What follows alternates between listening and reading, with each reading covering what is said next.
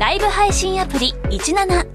ライブ配信の魅力は何といってもいつでも誰でもどこにいてもスマホ一つあれば楽しむことができること。17ではライバーと呼ばれるライブ配信者によるトーク音楽バーチャルやゲームなどの様々なライブ配信や著名人を起用した番組配信を24時間365日お届けしています。さらに現在17では月曜日から金曜日の「オールナイトニッポンゼロをリアルタイムでライブ配信中。パーソナリティやスタジオの様子を映像付きでお楽しみいただけるほか17限定のアフタートークもお届けしています。ぜひアプリをダウンロードしてお楽しみください。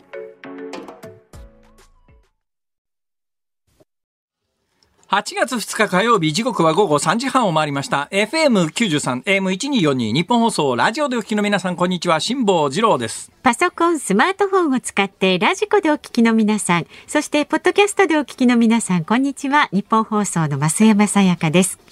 辛坊治郎ズームそこまで言うか。この番組は月曜日から木曜日まで辛坊さんが無邪気な視点で今一番気になる話題を忖度なく語るニュース解説番組です。今一番気になる話題ですか、えー、本当に申し訳ございませんでした。みんな私の責任です。どうしたんですか？心から反省しております。反省しております。いや、実は昨日オンエア終わった後ですね、はいはいはい私の知り合いの看護師さんから、ええ。あの、怒られましてですね、あれ、志麻さん、あのね、ハーシスに入れただけじゃね、お金なんかくれないのよ。って。昨日のあのフリートークのところでね、ハーシスの、まあ、はい。はい入力自体はお金発生しない、はい。どころか、俺もそれから調べたら、ハーシスって、あの別に病院が入力するだけじゃなくて、ん患者さんが自分で入力するようなところもあるらしい、あります、あります。ありますだからお嬢さんなんか自分ではい自宅におけるはい感染状況みたいなやつを入力するでしょ。そうです、そうです。まあ、そういうもんらしいんですよ。うん私もね、だから今ちょっとね、心の中のほんの片隅の方で、はい。これ、ま、あの、この間私ベトナムに行ったんですよ。ええなんでベトナムに行ったかというと、あの、今帰国するときに MySOS っていうアプリを導入して、それで向こうであの PCR 検査の結果とか入れなきゃいけないっていう、ええなんかものすごい中国かみたいなことを日本や、まだ続けてるわけですよ。先進国でこんなことしてる国なんかないんですけども、今だから日本人海外に行くと大変なんですよ。帰ってくるのが。はい、はい。まあ、それでマイ SOS っていうシステムがどんなシステムか自分で体験してみようと思ってそれもあって行ったんですが、えええハーシスに関して言うと感染しないと体験ができないん確かにで。そうですね。それまでちょっとね、触れることないとわからない。これは自分からかかりに行くってわけいかないじゃないですか。で、私前々から言ってるように、街歩く時でもですね、ゴルゴ13みたいに、後ろから狙撃されないようにですね、常に壁を背にして歩くとか、はいね、はい常にこう八方に気を使いながら、ええー視線をこう確認しながら、えーあの、友好的な視線なのか、敵対的な視線なのか、いろんなことを考えながらですねい、常に、うん、あの、ポケットの中にはいろんなものを白バセですよ。ええ街歩いてる状況の中で、で、この番組でも申し上げましたけれども、街歩いててですね、風向きを常に意識して、はいえーできることなら、あの、すべての人の風上に回って、えー風上から、あの、ウイルスが飛んでこないようにと、はい特にあの、街歩いててゲホゲホ言うような人たちに関して言うと、もう必ず風向き確認してから、その人の風上に回って、その人のしぶきが飛んでこないようにとか、ここまで気遣ってると、ねそうそう感染しないんですよ、私。はいはい今年に入ってから仕事上やむを得ずですね、あの、ええ行きたくもない PCR 検査に行ってですね、何回も陰性証明はもらってますけれども、あれ陽性にならないとハーシス自分で申請することに,、ねならないですよね。はい。はい。まあ、だからあれもちろんハーシス自分が感染して自分で入れたからといってそれでお金が発生するわけじゃないですし、はい医療機関もハーシスにあの書き込み感染状況を入れただけではお金は発生しなくてその前段階のいやそう、まあ、導入自体もね、はいはい。だからその前段階の診察であるとか検査であるとかにお金は発生するという、はい。まあ、そういうトータルな話で、ハーシス単独で入力したからといってお金は発生しないって。まあ、という、という話でですね、あ、まあそうだ、それちゃんと言っとかなきゃいけないわと思って、ごめんごめん、明日訂正するからって。いうことで、冒頭訂正させていただいたわけですが、はい。ただ、あの、やっぱここへ来てね、やっぱりあの、この病気に関して、この特にオミクロンに関して、全感染者を国に報告しなきゃいけないっていう、そんな必要があるのか、逆にその手間で、いろんなところがパンクしちゃってるところがあって、そろそろやめた方がいいんじゃないのっていう議論は、いろんなところからやっぱりね、日を追うごとにそういう意見は高まってますね。で、今、あの、松山さんのお嬢さんが、はい。感染したけれども東京都からあのラーメン一つも届かなかったっていう話を昨 はい。日しましたけれども、はその病院でもね大変なところは大変なんですよ、その私の知り合いの看護師さんのいるクリニックなんかはお医者さんが一人しかいなくてその院長さん一人が全部の面倒を見てるともう今手一杯になってもうあの大変ですよ。一日終わると病院でひっくり返ってるような状況で。はいそうやって命を削りながら働いてる方がいらっしゃる病院がある一方でよ、はい。昨日もお話ししましたけれども、あの検査を受けたら商品券くれますって言って、PCR 検査の呼び込みやってるところもあればそれからお医者さんの中でもですね、これは儲かると判断したんでしょうね。あのね、在宅治療をしてるコロナの陽性者のところに往診に行くとすっげえ往診代もらえるんですよ。満単位の往診代になるんです。で、これが結構な利益になるんで、あの、んまあ、里い、あの、利益に里い、あの、集団の人たちは何やってるかというと、往診専門クリニックっていうのを作って、はいはい。もうそれはもう、あの、その病院で診察するんじゃなくて、往診するとかなりの利益が生まれるので、基本在宅治療をしているコロナ感染者の往診治療に行きますと。はい。で、ただ今在宅治療とは言いながら、ほぼ皆さん軽症みたいなもんじゃないそういうですか。方もね多いですね。療痛だって、うん。そうそう、まあ、あの、厚生労働省の認可されてる薬はいくつかありますけれども、ええ。在宅でできる治療なんて限られてるわけで、とにかく往診行くといくらもらえるってんで、往診専門のクリニックができちゃってると。うんやっぱね、いろんなところを、この病気の今、状況に合わせて見直していかないと、はい。政治や制度によって、混乱とか、あの、医療逼迫が起きてるとか、社会的に電車止まっちゃってるとかっていうことがありますから、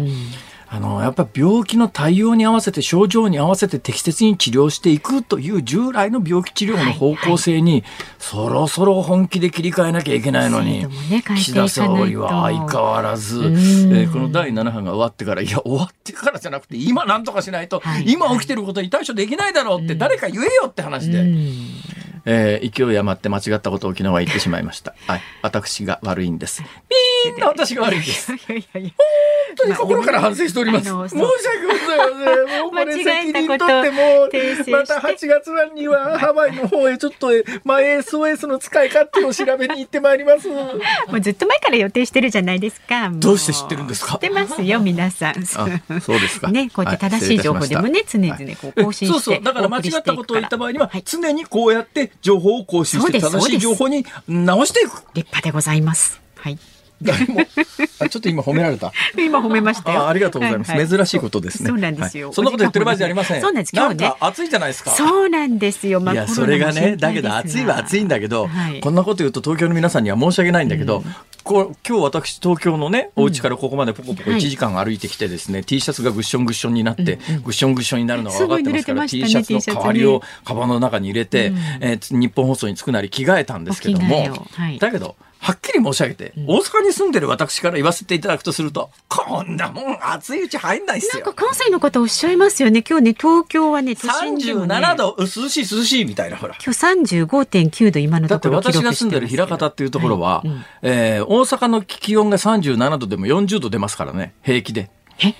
日常的に40度ですから。そうなんですか。はいだからまあ37度。特に私なんかあのね、中東経験がありますから、やっぱりね、ドバイとかあの辺の日差しとか、とてつもないですよ。まあそうですけど、私外出ただけで全身目玉焼きになりそうな日差しですからね。そうですが、みんなドバイの日差しには慣れてないんでね、やっぱり警戒は必要だと思いますから、あいやちょっとね、まあ確かにおっしゃる通りですはいえーえー詳しい状況ですね、聞いてみたいと思います。この暑さがいつまで続くのかとかね、日本気象協会の戸田よし子さんとお電話がつながっています。よしかさん、よしこさん。よしかさん。よしかさんはい。戸田さん、よろしくお願いします。はいよろしくお願いします。お待たせしました。いえとんでもない。暑いですね。暑いですね。あの今日も気温ぐんぐん上がりまして、はい関東甲信や東海を中心に35度以上の猛暑日のところが多くなりました。で午後3時までの最高気温、今日全国で最も高くなったのは埼玉県越谷市と山梨県甲府市でともに39.5度と40度に迫ったんですね。なんか事前の予報でなんか40度、41度に熊谷方面になるみたいな予測がされてたんですが、そこまではいかなかそったこまでいか？なかっったんですが、その41度予想だった熊谷38.9度。た。あ、涼しいですね。涼しいですか？涼しくはないですよね。十いえいえ分暑いです。暑いでございますそこまで41度まで上がりきらなかったらなんか理由があるんですか？えーとですね、その風の吹き方であるとか、はい、そのあたりで少し暖かい空気、まあ、ね、そね、うん、そうそういうことですね。ははい、でその他東京都内でも青梅市、八王子市など38度台のところがありまして、で東京都心、昨日に続いて猛暑日となっています。いやまあ関東もはね暑さに慣れてませんからね。いやまあ関西人はこのぐらいの暑さはどっちことないですけど。何を自慢してるんですか。まあはあ、どうなんですか？いつまでこ暑いんですか？あのですね、この暑さのピーク、ひとまず明日までとなりそうですね。明日も関東広い範囲で35度を超えまして、東京都心37度予想。で、熊谷で40度など内陸ほど厳しい暑さが予想されています。まあ、こんだけ暑いのには何か理由があるんですか？あのですね、ここ昨日から今日明日あたりにかけて、あのー高気圧がかなりこうは果たすというか勢力強めていまして、えー、はい、背が高いような状況なんですね。背が高いんだ。はい、そうなんですよ。ですのでその日差しが強い上にその下降気流というか上から暖かい空気がわっとこう降りてくるような状況で前なんか、はい、あの暑かった時に太平洋高気圧とチベット高気圧と両方2つ張り出してるとかって言ってた時期あるじゃないですか。ありましたが。今はそういうんじゃないんですか、まあ、そこまでではないんですけれどもただその太平洋高気圧の力が強いですね。ええそのおかげで暑いと。はい。えー、で、まあ、あの、近々では明日ぐらいまでですか？長期、ね、長期的には中長期的にはどうなるんですか？あのですねその後もあの目先少なくとも2週間ほどですのでお盆の頃にかけて、はい、あの関東を中心に全国的に見ても気温が平年より高い状況が予想されているんですね、えうん、ですので関東では日中35度くらいまで上がる日がまだまだ多いですし、え、夜になっても気温があまり下がらずに、まあ、熱帯夜の続くところも多くなりそうですね。夜もやっぱり警戒した方がいいですよね。そうですね。夜間の熱中症というのもあの増えてきていますのであの枕元に水を用意しておいたり夜でも適切に冷房を使うなど対策を心がけると良さそうですね。なるほど。戸田さん何かやってらっしゃいます？私はそうですね。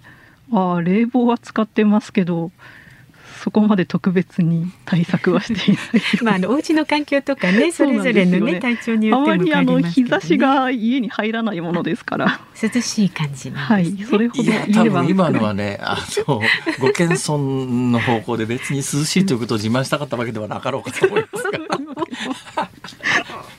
が でもいずれにしてもねこの日中のでもしてます？今ね、あの東京あたりのタワーマンションってあるじゃないですか、昔ながらの家の常識でいうと、うん、南向きの大きく窓が開いてるところが高いっていうところが今ねタワーマンションって北向きの方が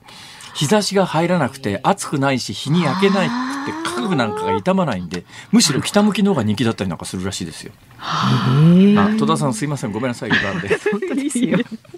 戸田さんにも聞くこといいですか？大丈夫ですか？お伺いすること。いやあのそうですね、はい、えー、一番注意しなきゃいけないことだけ最後まとめてください、はい、あはいあのその日中も夜間もあの問わず熱中症対策あの万全にしていただきたいですね。でそのお盆の頃お出かけする方も多いかと思いますので、うん、あのご自身や周りの方の体調にも気を配ってあの少しでも体に異変感じたらすぐに涼しいところで休憩を取るようにしていただきたいです。私毎日猛烈な汗をかきながらあの炎天下1時間ほど歩いて日本放送に来るんですがこの習慣はやめた方がいいですかね？あいえ私も1時間ほど歩いて職場に通っておりますので大丈夫ですはい。あのな慣れていればあと水分補給を心がけていただければ。なるほど。はいわかりました、えー、力強い助言で本当に参考になりました。まあでも辛坊さん65歳以上のねあの高齢者というくくりになりますのでそ,、こは注意していただかないとね。そうそういうことですよ辛坊さん。扱いされてますからね。そうそうそうそう、は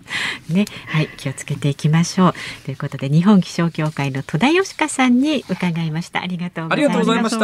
した。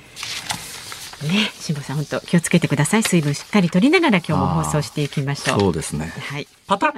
ちょっともしもし。株と為替の値動きです。今日の東京株式市場日経平均株価大幅に反落しました。昨日と比べまして398円62銭安い。2万7594円73銭で取引を終えましたアメリカのペロシ下院議長が、えー、今夜台湾を訪問するとの観測から米中対立が激化するとの見方が広がりましてリスクを回避する売りが優勢となりました。で為替相場は現在1ドル131円ちょうど付近で取引されています。昨日のこの時間と比べますと1円60銭ほど円高になっております。金融引き締めによるアメリカ景気の減速懸念に加えまして米中対立の地政学リスクが高まって激しい値動きとなったということです。さあ、ズームそこまで言うか、この後は昨日の夕方から今日この時間までのニュースを振り返るズームフラッシュ。で、4時台は69歳の習近平氏3期目への準備が加速。党内闘争の舞台裏はというニュースにつきまして日中問題に詳しい評論家関平さんに伺います。で5時台に取り上げるのは物価高を受けまして最低賃金31円引き上げというニュースにズームします。番組では今日もラジオの前のあなたからのご意見お待ちしております。メールは zoom zoom アットマーク一二四二ドットコム。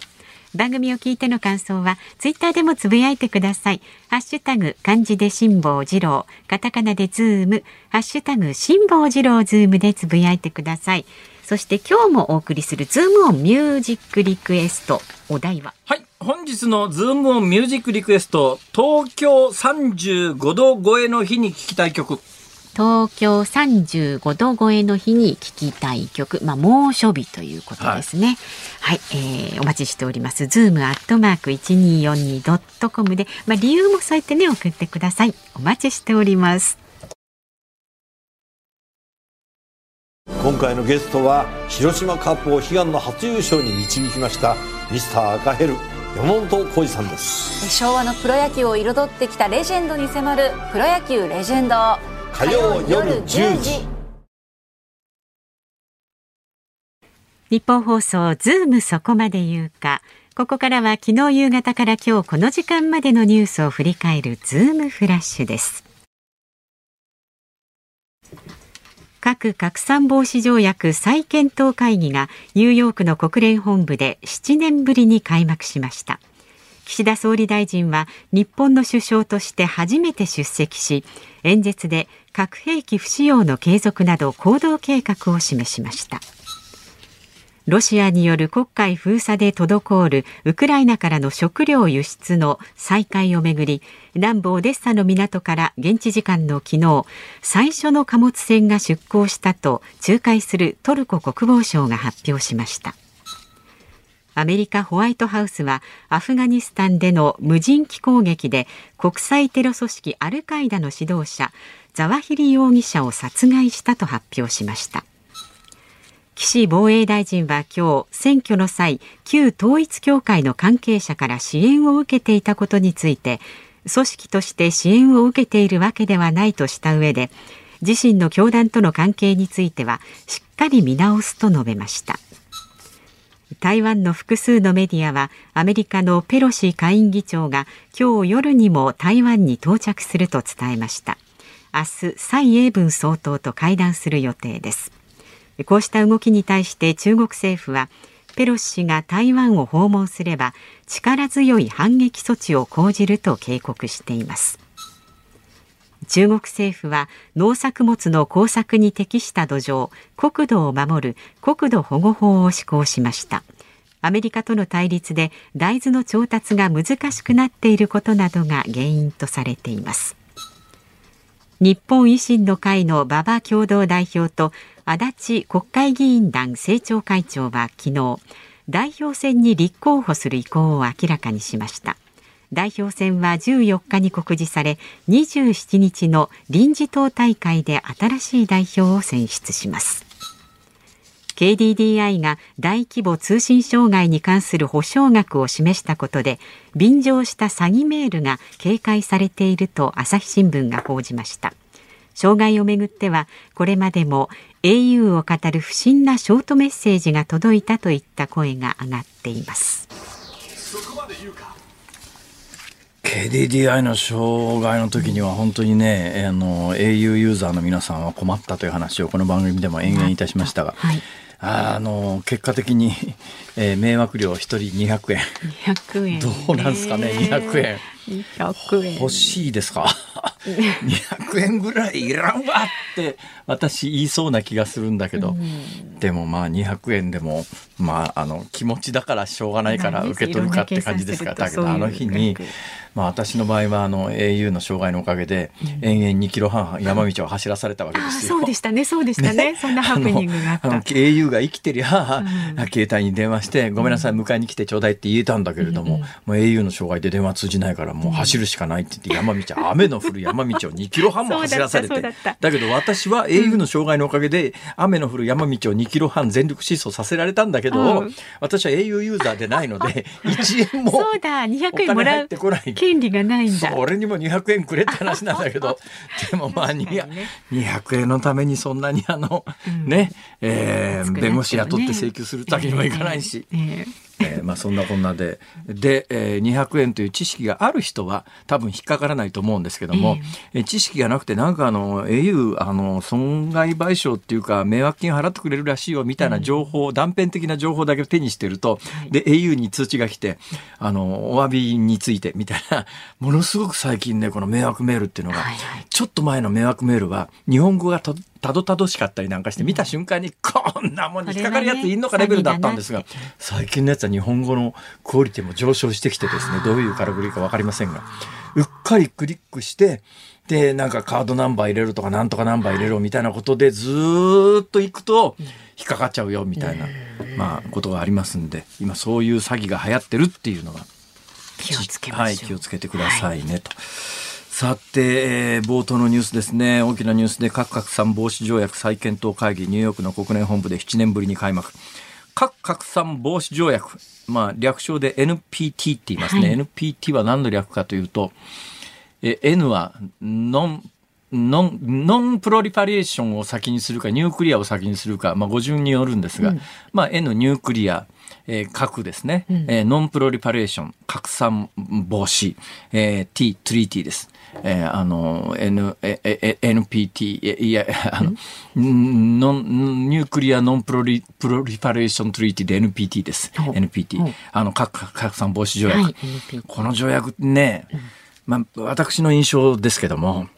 かなり勝手な条約でですよ。はい。えー戦後のいわゆる第二次大戦戦勝国、ええええ。ね、第二次大戦戦勝国というのはソ連、当時、まあ今の、今ロシアになってますが、ソ連、まあアメリカ、ソ連、えーイギリス、フランス、中国、第二次大戦の戦勝国は第二次大戦後次々核兵器を持ち始めたんですよ。まあ一番最初作ったのはアメリカで日本に原爆を落とされましたけれども、その後、まあ、ソ連も作る、イギリスも作る、フランスも作る、中国も作るって言って、どんどん核開発、核兵器持った国が増え始めてですね、核兵器持ってる国としては、これ以上核兵器持つ国は、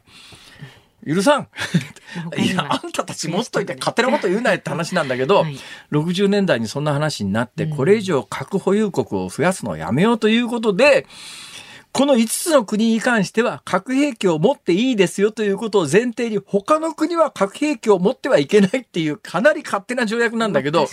これが NPT 核拡散防止条約なんです。はいこれが1970年に発行してで期限は25年だったんです。はい。だから1995年に、えー執行せずに、で、95年に、あの、延長されてですね、はいその後、無期限延長に入ってます。今、無期限延長になった後、5年ごとぐらいに中身見直そうよっていう、ええこれが再検討会議で、だから核拡散防止条約検討会議っていうのは基本的に1995年以降、5年ごとに開かれてきたんです。だけど今回なんで7年ぶりかというと、本当は2年前に開くはずだったんだけど、コロナで伸びたんです。これもコロナの影響はい、これもコロナの影響で、本当は2年前に開かれるはずの会議が今年、えーまあ2年はい伸びて開かれて、ここに岸田さんが参加してるっていう話なんだけども、ただこの核拡散防止条約ってどのぐらい有効かってよくわかんないところがあってですね、えーもともと5つの国が自分たちだけ核兵器は持っていいよ、他の国は持っちゃダメよ。そうすると、そんな話ねえだろって言って、花から入らない国があるわけですよ。ええええ花から入らない国は、この NPT にし、ね、核拡散防止条約に入らずに、独自に核兵器の開発を進めた。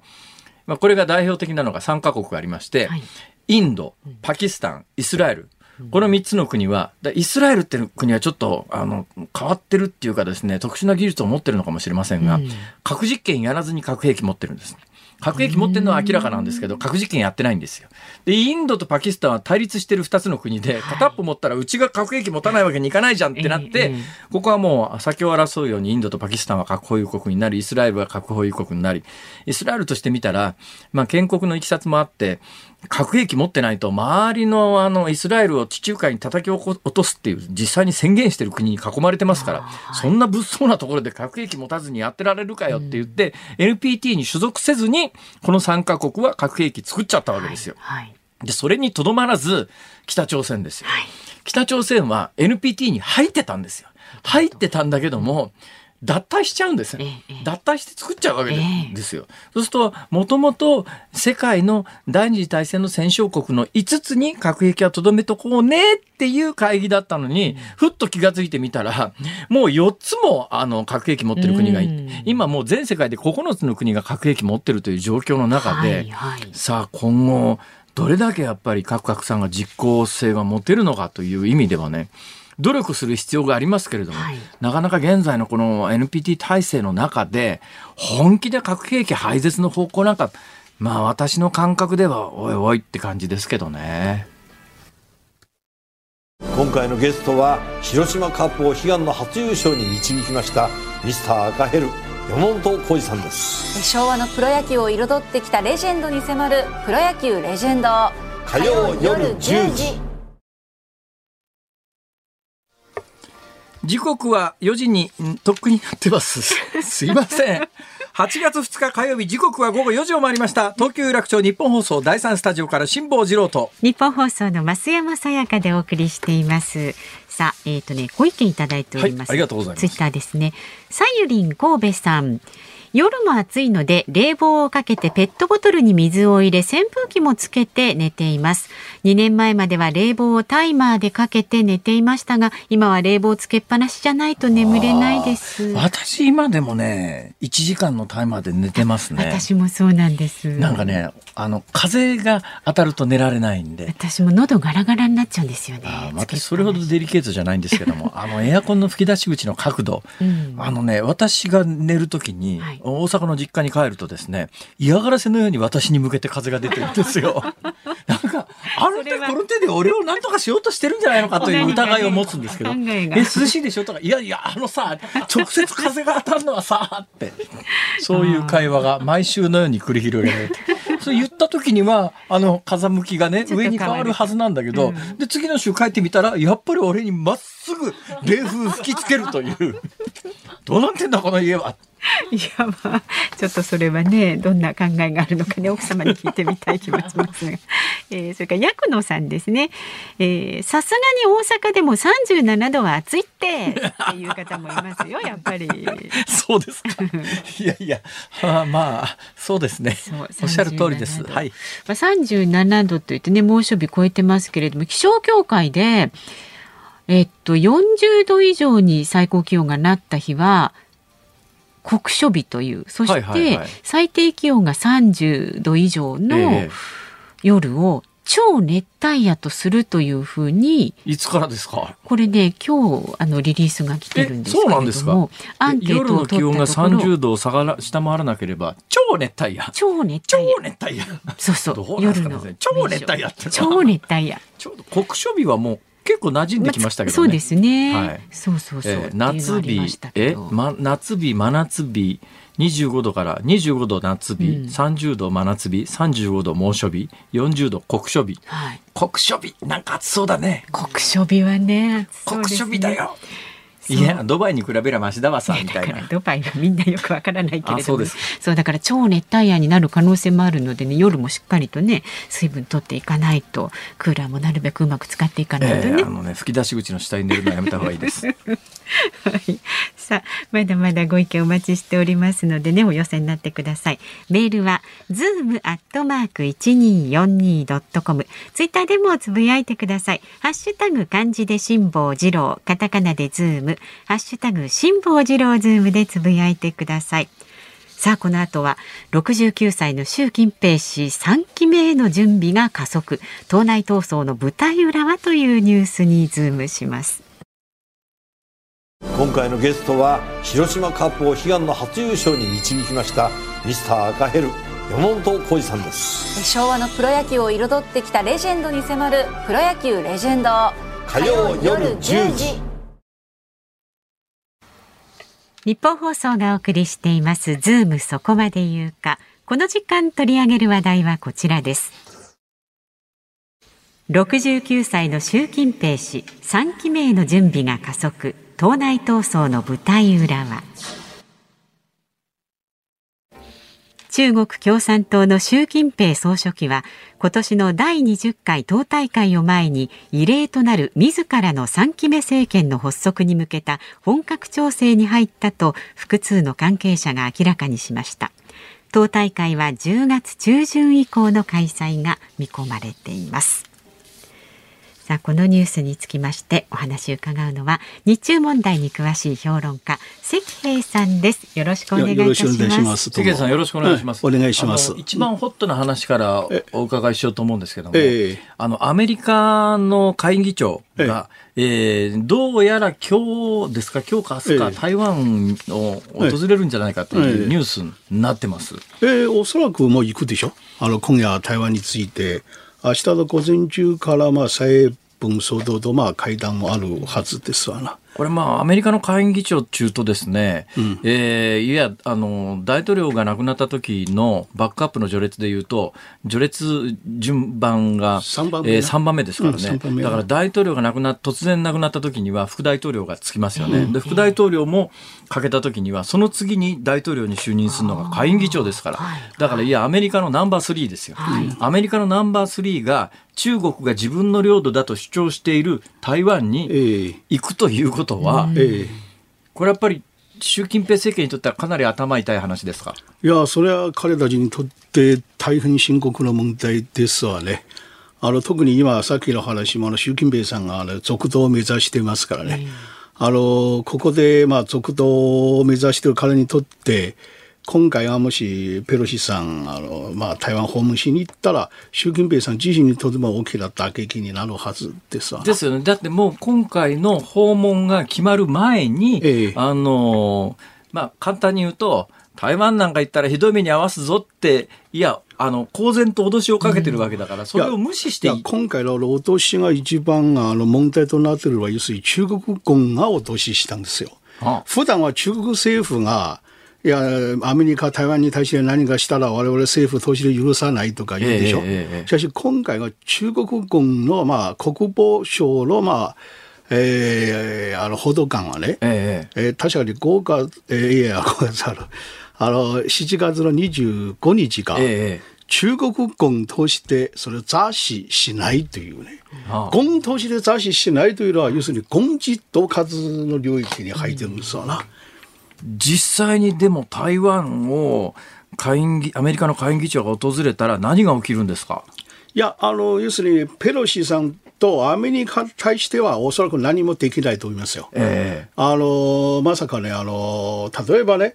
あの中国国内の、まあ、元環球時報の、まあ、編集長があのペロシさん乗ってる飛行機をねあれ、撃ち落とそうと言うから、そんなこと言ったらな、そんなこと本気でやったら、もうアメリカ合衆国に対しても宣戦布告、要するに真珠湾になるんですから。そうそうですね。それはもう、ね、戦争になるんです。それができない。おそらく彼たちできることが、要するにペロシさんが台湾から帰国した後で、まあ、台湾にね、対して八つ当たり的にあのいじめるっていう台湾海峡、あそこの海峡でミサイル発射ぐらいはするかもしれない、ね、発射はそこまでおそらくできない。できない。あの、せいぜいまだ、今までやった通りね、あの、中国軍機がまだ大量にね、あ台湾の、あの、いわゆるあの防空識別圏に入ったりすることが、まあ、今までよりが、あの、軍機のね、数が増やすぐらいじゃないかな。あここへ来てあれですね、今のバイデン政権、バイデン政権って、まあ、あの、どっちかというと、今まで民主党政権中と、うん、中国に、まあ、中国の大陸の中国に優しいっていうイメージがあったんですが、うん、結構バイデンさんになってから、台湾防衛で軍事力は、あの、まあ、使うぞっていうのに近いことを公言したりとか、積極的に台湾防衛に、にするぞっていう意思をあの前面に出してきてますよね、これ、どういうことなんですか、ね、いや、むしろね、逆にあのバイデン政権になってからこの2、3年間、まあ2、3年ないか、2年ぐらいですよね。むしろ逆に中国が台湾に対して手を出す危険性が高まった。なるほど。高まったからこそ、まあ、バイデン大統領、アメリカ大統領としてはね、ええ、あの、いや、許さんぞということを、ね、言わないと、ええ、逆に中国にね、間違ったメッセージを送るんですから、え、むしろ中国がやる危険性が高まったという背景にあるんです。まあ、アメリカがそこまではっきり言ってる状況の中では、なかなか中国も台湾に手出しができないだろうと。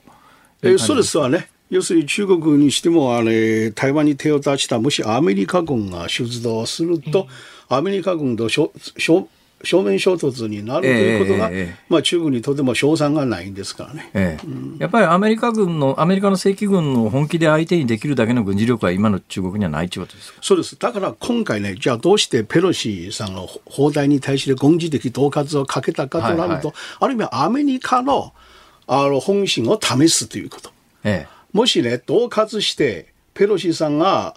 台湾訪問をや取りやめてしまったら、習近平たちからすれば、ええ、やっぱりアメリカ本気にはならないなるほど。しかし、だから今回でペロシさん、まあ、おそらく行くんですが、行ってよかったんですよ。もし、それで取りやめてしまったら、ええ、おそらく習近平からすれば、どうせアメリカは我々と戦う。脅しに屈するというふうに読まれちゃうってことですね。そうそうそうそう。うん、なるほど。いやよくわかりました、うん、まあそんな話題がおそらくね明日結構ニュースとしては、えー、えー、大きな扱いになると思いますんでね、まああの背景を今日、えー、一日早く関平さんに解説してもらったわけですがさあその習近平政権ですが今年共産党大会で本来ならば2期10年で今年で引退のはずだったんですよね。そうです彼はまあ共産党の総書記になった2012年の秋の党大会でそれ、鄧小平の時代でできたルールは、まあ、共産党の総書記にしても、国家主席にしても、2期10年務めで引退する。だから本来ならば彼は今年の秋の、要するに2022年の党大会でね、引退しなければならない。しかし、ええ、彼があの政権になってからずっと習近平の独裁化が進んでいまして、あの、彼は今もうどう考えてもやめたくないという、だからまあ続投を目指しているということかな。そこまでやめたくない理由は何なんですかね？まあ一つが本人のまあ権力欲のことがあって、えー、もう一つはね、特に習近平の第一期目で彼は徹底的に腐敗摘発ということでいろんな政敵を潰したでしょ？要するに、はい、あの敵を作りすぎたんですよ。彼が今引退したらね、まあ、胡錦涛さんの時はね、あまり敵作らなかったんですよね。えー、だ彼が引退したら、あの、本人、自分が危ないということです。そんなに習近平の一期目のあの粛清って、あの、大規模だったんですか？いや、結構、あの、かんあの5年間、あの、彼たち、自分たち公表した数字でも25万人ぐらいもね、腐敗摘発で、あの、まあ、まあ、粛清というのは、要するに、まあ、あれ刑務所に入ったりね公職を奪われたりという。あの時あのまあ粛清ってまあ殺されたわけじゃなくて要するにお金財産剥奪されて刑務所に入れられちゃったみたいな人たちってその後どうなってるんですか？いやあのみんな今刑務所で悠々自適してるんじゃない？あの大体ねあの共産党高級幹部入る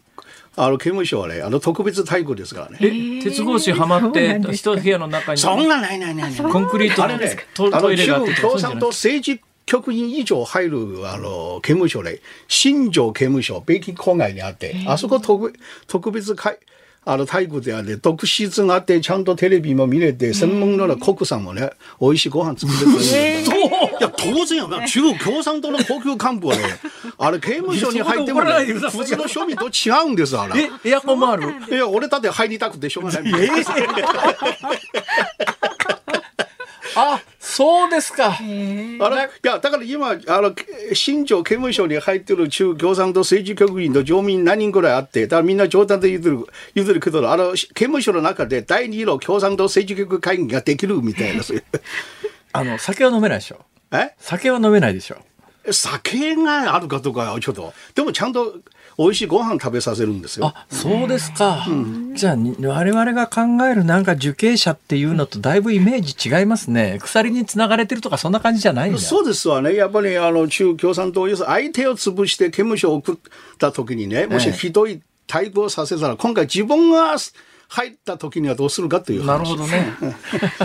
そこまで考えなきゃいけないんだ。そうそうそう。自分のこともちゃんと考えないとあかんという話。ああ。それでもやっぱりあの習近平国家主席はここでやめてしまうと自分がどんな目に遭うかわからないという恐怖があるわけです、ね、それも一つともう一つがやっぱり彼自身は要するにマウタクト的なあの偉大なる指導者になりたくてしょうがない、マウタクトというのはご存知のようにあの死ぬまでトップだったんですわね、はいはい、27年間ずっと中国を公認した。彼はまあ、要するにそういうような定期、時間があれば引退するような指導者で終わりたくない。まあ、ただね、だけど毛沢東は、まあ確かに晩年っていうか、あの、中国むちゃくちゃにしていて、いっぱい人殺して死なせましたけれども、ただなんだかんだ言いながら、建国の父であることは間違いないわけで、うん、建国の父と同じ待遇にはならないでしょ。いや、だからここ習近平の問題ですよ。ええあの、本来ならば彼は毛沢東、あの辺、東條平と比べにもならない程度の指導者で。でも自己膨張して、俺が毛沢東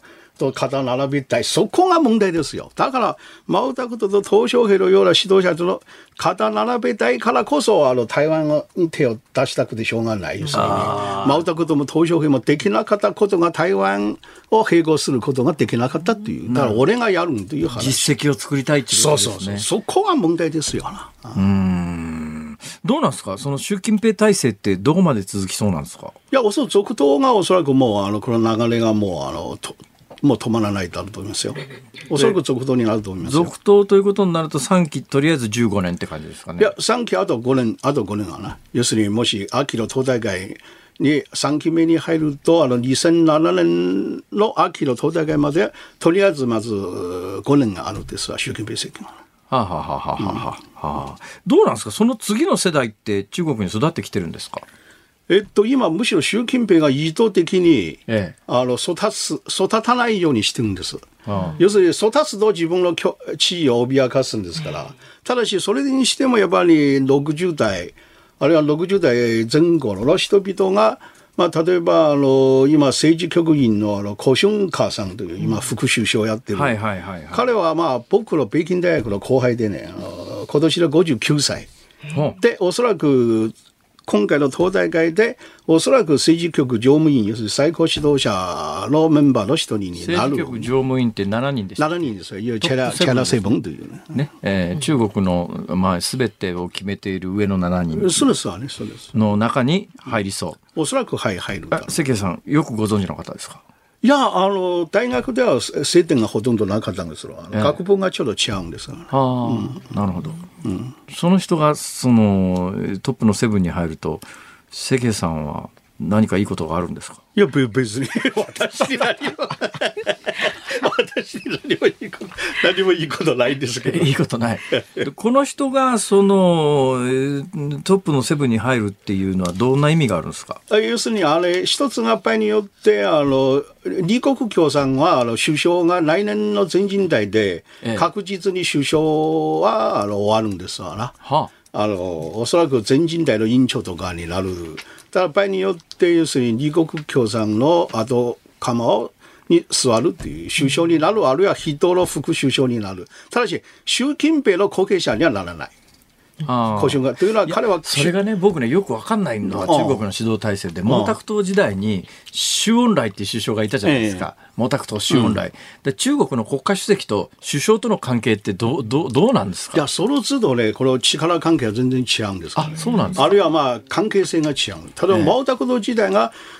毛沢東が周恩来を警戒しながらも、あの、周恩来をちゃんと使いこなしてるんです。毛沢東そういう意味では上手ですわ。だから毛沢東はほとんど仕事しないよ、あの人。ええ、あの、全、仕事全部周恩来に任せる。例えば田中角栄との交渉が全部周恩来やるんです。はい、しかし、今の習近平と李克強がそういう関係じゃなくて、はい、お互い、むしろ李克強があの習近平に協力しないという独自のそういうやり方でやる、えー、逆に習近平も李克強を絶対信用しないから、えー、あの大した権限も与えない。なるほどというような、習近平が独裁者としてもう一つ彼の欠点が、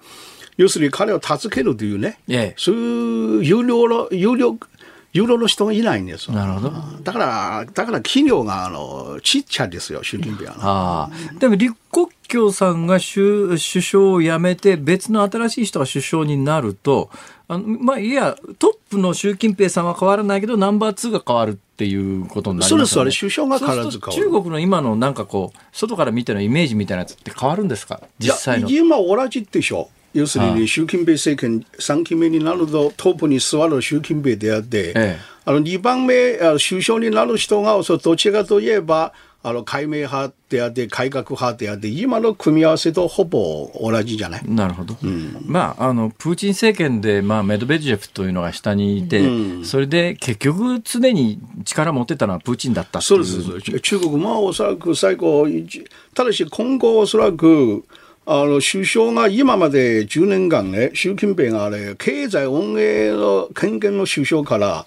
あの、奪っったわけであって、最近李克強さんが経済恩恵の主導主導権なんとか取り戻した。というのは、あの、習近平は正直あれ、経済のこと何もわからんから、なるほど彼のもとで経済めめちゃくちゃになってるから、うん、だ今後の中国の首相のポストは、経済の面では多少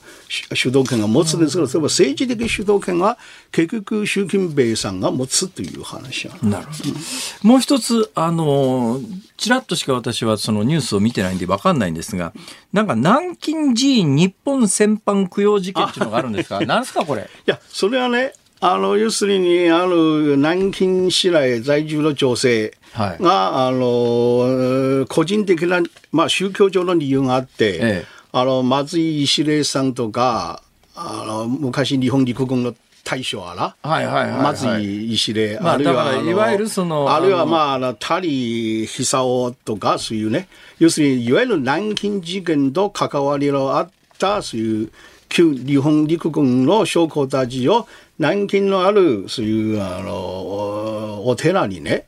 あの位牌を祀ったんですよ。誰がするんです。誰がいつ？祀ったんですか？これ祀ったのはこの南京市内在住の中国人女性彼彼女がそれを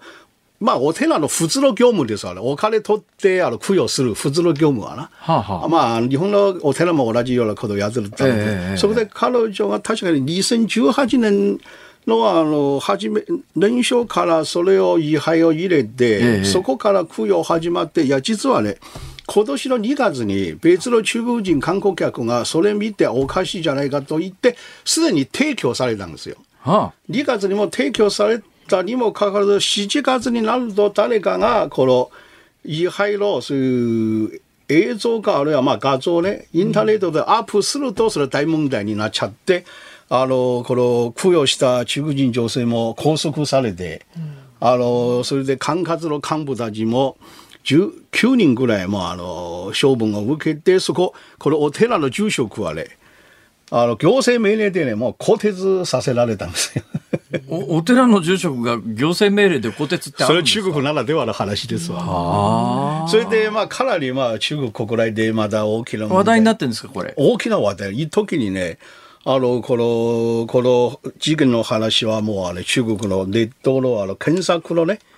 検索の、あの、ランキングの、まあ、第一次、第二次、まあ、なってるという。ははまあ、中国では、あの、南京屠殺っていうあの看板かかってますよね、あそこにあの記念館みたいなのができてですね、うん、まあ、中国側の主張によると30万人が、えー、殺されたという主張で、うん、えー、南京屠殺記念館っていうのができてて、うん、まあ、あのそれに関わった日本の、まあ、軍人、まあ、戦争犯罪人として、えー、その後処分を受けた処断されたような人たちの位牌がなぜかその南京のお寺にえ供養されてって人が見える状況でその人たちの位牌が並んでたそれほど目立ったところで供養されてるなんでしかしあれお寺が予算お金取るんですからあれ位牌がいっぱいあるんですよ。はは。あの位牌はもう大体人誰も見えない上。私の最大の謎はですね、ええ、誰が金を出してその位牌だからこの女性金出したんですよ。え？この女性自身が、女性って中国の女性。中国人女性。31歳の女性そ。その中国の31歳の女性はなぜ、何を目的にそれをした彼女の後の供述はね、何か自分はまあ南京出身でね、それでこの南京事件の話いろいろ調べてると、ええ、とにかく、あの、そういうまあ、彼女の認識では、まあ、ええー、それ、えー、虐殺が事実であって、しかし、仏教、彼彼女自身が仏教徒ですから、仏教の立場からすれば、殺された人も殺す人もみんなね、あのあ魂を供養しようっていう、それで、供養してすべての罪を、まあね、あの、中、まあ、要するに、そういう感、南京屠殺否定派じゃなくて、じゃなくて、全部が事実だということを認識、うん、思っている女性が、でももう今は敵味方もなくみんなを供養すべきだって言って、その当時の実行犯として名指しされた人たちもお金を出して供養してくださいってお寺に。ね、仏教の基本的考え方、本来はこれですよ。いや、生前はどういうことだだったらなんでそれが中国国内でそんなに大問題になるんですか？いや、だから中国おかしいです。そそういう結論になってしまえば。いや、要するに中国でね、正直最後は要するに愛国とか反日とか、まあ、一種のイデロギーになっていまして、それに反する行為は絶対許さない南京のお寺に、その、いわゆるその、戦犯とされた人たちの日本の名前が位牌として祀られてるのがおかしいって言って大問題になったいや、おかしいというよりも絶対許してはならない。だから中国政府がこれが、南京市政府は、これは中国の国民の感情が深く傷つけた大きな事件だと捉えるんです。どっち転んでもどの立場に立っても現代日本関係ないっすよね。その場合は。今のこのこのケース。まあな。このケース。いや本来ならばしかもそれで連動でね例えば今まで毎年ねあの夏になるとこの数年間中国あちこちで夏の夏の祭りをやるんですよ。日本日本のそういうね、習慣を、はあはあ、あの、導入して、えそれで今回この事件出ると、あちこちの夏夏の祭りも中止させられたんですよ。いや、それ、それ、それ夏の祭りやったら、これ、俺、日本、日本人のやってることじゃんという。え、中国夏祭りやらないんですか？え？中国。いや、昔中国は夏や、夏の祭りやるという習慣ないですから。日本から、あ、そうなんだ。日本はまあよくみんな、あ地方ところ地方でも必ず何か夏、夏の祭りやるやろ、京都だったら祇園、祇園祭りとか、そうですね、祇園祭り、夏の祭り、秋田とかなんか、あねぶた。関東祭り？あ関東ねぶたそうですね。そうそうそう夏祭りです、ね、だ中国人いや要するにこれを同僚して一種の商売として人集めやるんです。それで今回この事件出たらもうあちこちでもう中止に追い込まれたりあるいは中身を変えずにしてな夏の祭りという名称だけ変えるんですよ。なるほどね。まあそういう意味ではね愛国と反日に関してはもう結構まあそういうもう国になってるんですから。そうですか。あの関谷さんちょっといっぺんあの関谷さんの案内で中国連れてってください。え？いや、辛坊さん言ってください。私が、あの、無理でございます。辛坊さんはあまりおすすめじゃないと思いますよ。まあちょっとね、あの、どうなるかというところありますけどね。どうなるか。YouTube 出ましたら、これ再生回数爆発的に増える。バズるぞ、みたいな。というわけで、どうもありがとうございます。今日は関平さんに伺いました。ありがとうございました。ズーニッポン放送辛坊治郎ズームそこまで言うかをポッドキャスト YouTube でお聞きのあなた。いつもどうもありがとうございます。ニッポン放送の増山さやかです。お聞きの内容は配信用に編集したものです。辛坊治郎ズームそこまで言うかはラジオ局ニッポン放送で月曜日から木曜日午後3時半から毎日生放送でお送りしています。番組はラジオの FM93 AM1242 に加えてラジコでもお聞きいただけます。ラジオラジコではポッドキャスト YouTube 版にはないコンテンツが盛りだくさん。アトムさん吉田由紀ちゃんの中継企画さらに辛坊さんが「夕刊富士」の気になる記事を解説するコーナーそして辛坊さんが聞きたい曲をお送りする「ズームオンミュージックリクエスト」などラジオ radiko でしか聞けないあんなことやこんなことがいっぱいです。ポッドキャスト YouTube を聞いた後はぜひラジオ radiko で辛坊治郎ズームそこまで言うかをお楽しみください。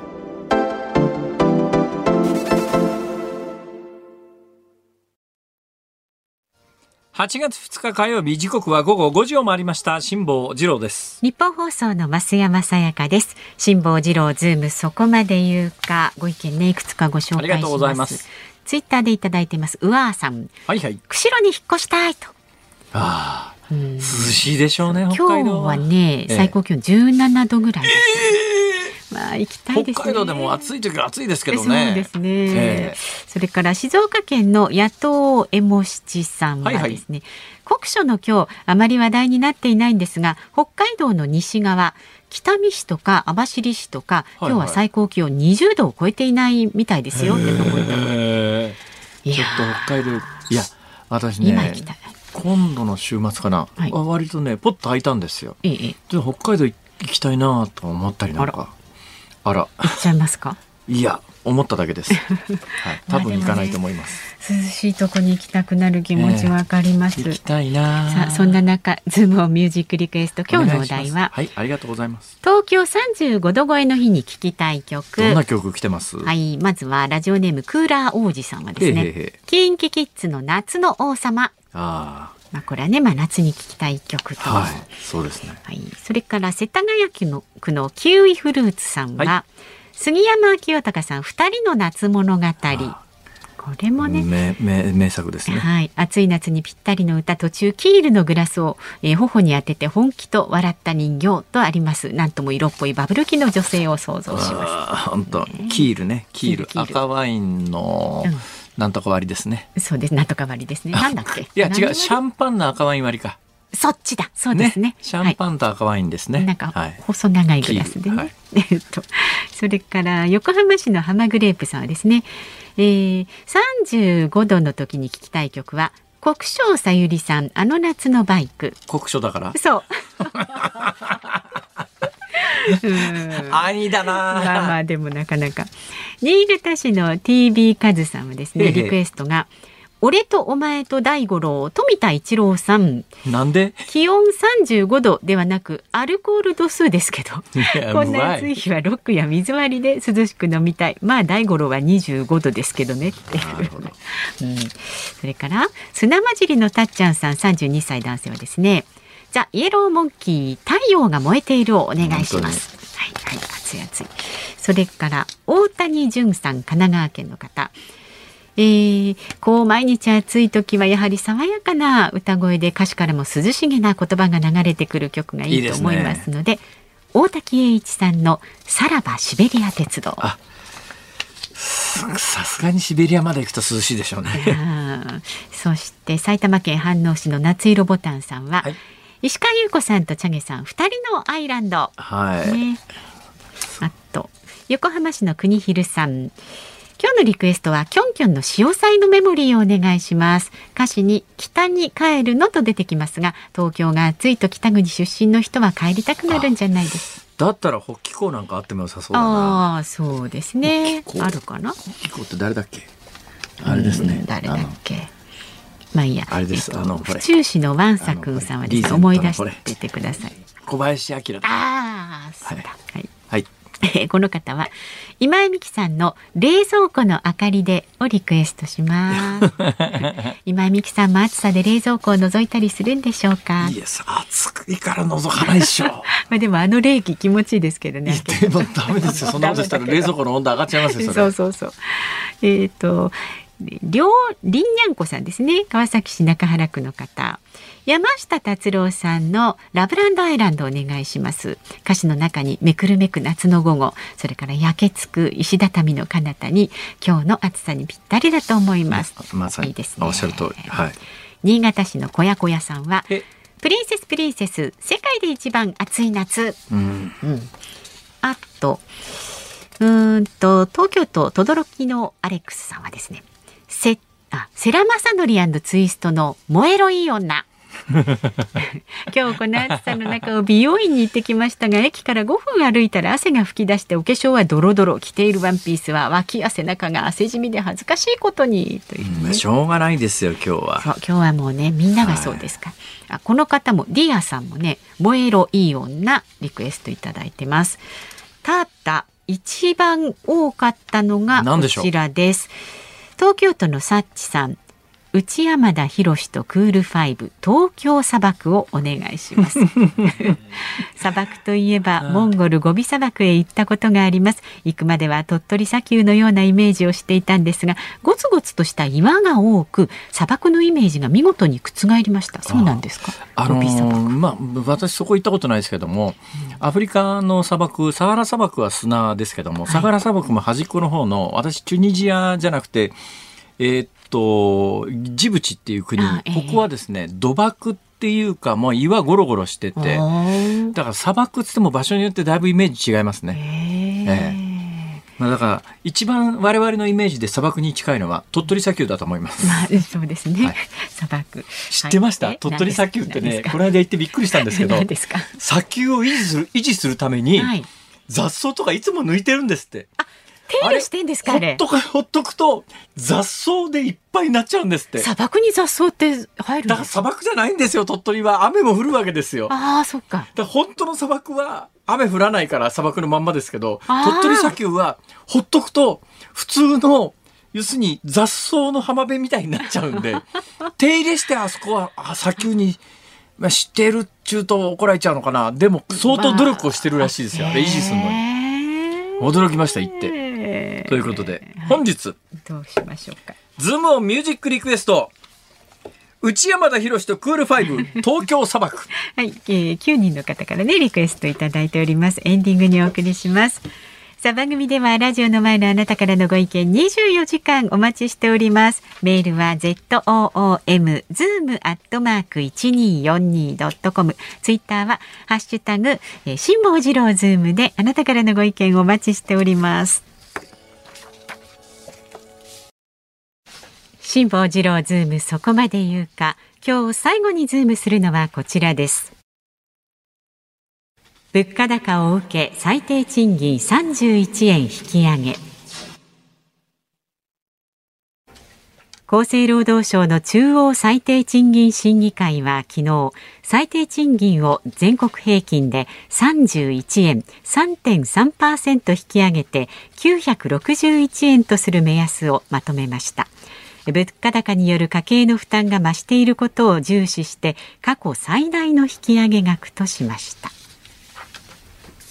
最低賃金って結構ね私のうちの子供たちバイトに行くじゃないですか、バイトの賃金ってやっぱりね最低賃金と連動してるところすごく多いんですよ、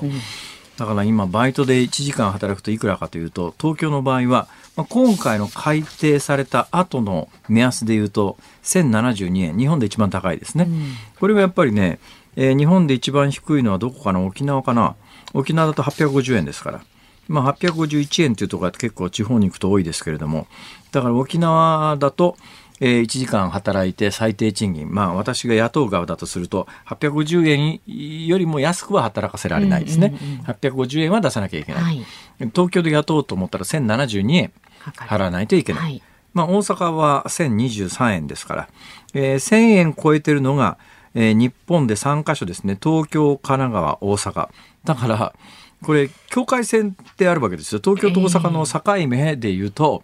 えー、大阪だと1023円で京都だと968円なんで、はい、だからバイト行く時に最低賃金で働く時に京都のバイト先に行くと時給がまあこれ100円近く違うのかな？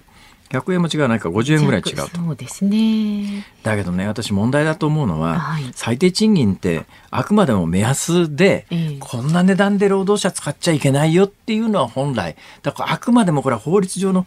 で、えーまあ、当然のことながら、労働者側からすれば最低賃金は上がった方がいいに決まってます。すね、だけど、まあ、経営側からすると、いや、だってそんなに法律で最低賃金決められたって払えないんだから、決められたってそんなしょうがねえじゃんっていうのが経営者側の理屈なんですよ。で、長年この理屈が通ってきたんですけど、そろそろやっぱりあのいろんな意味でみんな発想を変えなきゃいけないなと思うのは、うん日本の賃金って今から例えば30年ぐらい前だったらアジアでダントツ一番高かったりなんかしたわけですよ。今もシンガポールの半分とかだからね。韓国の1割減だから、韓国の1割下ですから。だから日本、韓国って今毎年ものすごい勢いで賃金上がってますから、えー、えー日本が仮に今から毎年10%ずつ賃上げしても、おそらく韓国には追いつかないだろうと。そのぐらい差がついちゃってるんですよ。はい。でも最近ね、ウォンも確かに安いんです。タイドルレートで言うと。タイドルレートで言うと韓国のウォンも安いんですけども、タイドルレートでウォンよりも円の方が安下がってますから、うん、そうすると円とウォンとの関係で言うとウォンの方が高かったりなんかするわけで、うん、さらに格差が広がっていってる状況だとそれが現実であの日本の最低賃金って先進国の中ではもう最低です。韓国よりも下です、うん、えー、アメリカに比べるとどのくらい下かというとアメリカのロサンゼルスの例えば平均あの最低賃金って16ドルなんですけど16ドル？っていうのが、はい、これ為替で今130円で計算すると2080円なんです。はいはい140円、ついこの間140円でしたね。はい、140円で計算すると2200円超えてるんです。ただ、あの、1ドル80円時代がありましたね。1ドル80円で計算しても、実は1280円なんですよ。だからまあ日本の賃金がいかに安くなっちゃってヨーロッパも軒並み大体15ドル前後、はい、日本円に直して15ドルもいってないからまあ1500円前後のところが多いんですが、それでもやっぱり日本の1000円前後というのがやっぱ先進国の中では突出していや物価も安いじゃんって話なんですけどもそれは物価も安くて賃金も安いって昔東南アジアってそんな感じでしたからね。で、あの、まあ、物価も確かに、賃金も安いけど、物価も猛烈安いよねっていう感覚がありましたけど、だんだん日本全体がそうなっちゃってるのはなんでかというと、背景はいっぱいいろいろあるんですけども、原因は一つじゃないんですけど、例えば最近あの、ものすごい金融緩和で賃、あの、利息が低い時代が続いたじゃないですか。はいうん、これはまあ景気良くするためにはカンフル剤的にそれはやむを得ないよねっていう、まあ金利は低い方が、あの、お金借りてマンションも買えるし、設備投資もできるしっていうところがですね、それ長年やりすぎちゃうと何が起きるかというと、本来金利が高かったら、ある程度収益力のある企業じゃないと生き延びられないんですよ。金利返せないから。ね、で、経営努力で、あの、まあ、あの、借金もちゃんと返せるように、金利が多少高くても借金返せるように、自分の会社の構造改革して収益力を上げて、そういう会社は賃金もたくさん払えるようになるんだけども、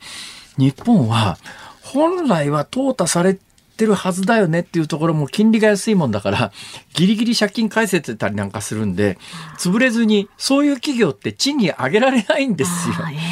で、賃金上げられないような、まあ、あのー、批判を覚悟で汚い表現を使うと安物の企業がたくさん生き延びちゃったもんだから賃金上がらずにですよ、みんながどんどんどんどん貧しくなっちゃってるっていうのが日本の現実で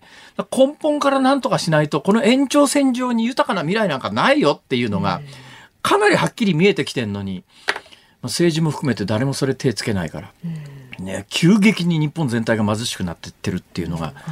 まあ、現実、この最低賃金見てもよくわかりますよね、はい。はい。この日本の最低賃金の、今回3.3%、過去最高の31円も上げました。っていうニュースなんだけど、うん、その結果が、背景がこれが、ね、おい、先進、それでも先進国最下位レベルでも先進国とも言えないような数字になってきちゃってるっていうのは、気がつかないとまずいんじゃないの？と。そろそろ気がつけよっていう感じが私はいたします。ズームオンでした。ズームオンミュージックリクエストをお送りしているのは東京都サッチさん、八王子市奈良区さん、静岡県の小本タさん、埼玉市の三橋のマイケルさん、練馬区ご機嫌なビールちゃん、新宿区シャコパンチさん、千葉県長生郡房総戦士さん、沼津市窓越しのお京さん、群馬県太田市茶豆さん、埼玉県和光市駅から遠い川高さん、以上10人の皆さんのリクエスト、内山田博とクールファイブ東京砂漠。はい、ありがとうございました。でございます。いや、あなたのそばで、ああ、暮らせるならばからは、歌えますけども、それまでが歌えないという。それまでが歌えないですね、この曲は。カラエントリーしちゃうとね、ちょっと、えー、そうですね、途中まで、うん、あみたいなこと言って、サビだけ歌うという。でもサビは気持ちいいですよね、これね、歌うとね、ここね。多分サビは大抵の方は歌えるんだけども、そこまでがほとんどの人はおそらく歌えないだろうという。あそうかもしれない、えーはい、前川清さん。お歌お上手です。いい声ですね。えー、あの歌手の人にお歌お上手ですっていうのも いかがなものかと思いますが、ね、はい、はい、えー、ありがとうございました。さあ日本放送この後はショーアップナイターです。東京ドームから巨人対阪神戦解説江本武則さん、実況日本放送清水久志アナウンサーです。で明日の朝6時からは飯田浩二アナウンサーがね、あの出社予定ですので、あ飯田浩二の OK 工事アップ。からついに飯田浩二の OK 工事アップ復活ですか。はい、コメンテーターはいやおめでとうございます。なんかもう花輪でも送ろうか。送りますか？喜びますよきっとどんな花輪？花 花輪。花輪って花輪じゃないあ、です花輪っていう文化はですね、え全国的にあると関東の人は思ってますが、意外とそうでないんであ、そ。うなんですか。地方によってバラバラなんですね。時間がなくなってきちゃった。で、ジャーナリスト佐々木俊尚さんです。はいで、明日のこの番組は、ゲストが政治ジャーナリストの田崎史郎さんをお招きいたしますので、はい、閉会中審議などについて伺っていきます。辛坊治郎ズームそこまで言うか、ここまでのお相手は辛坊治郎と、増山さやかでした。明日も聞いて、ちょうだい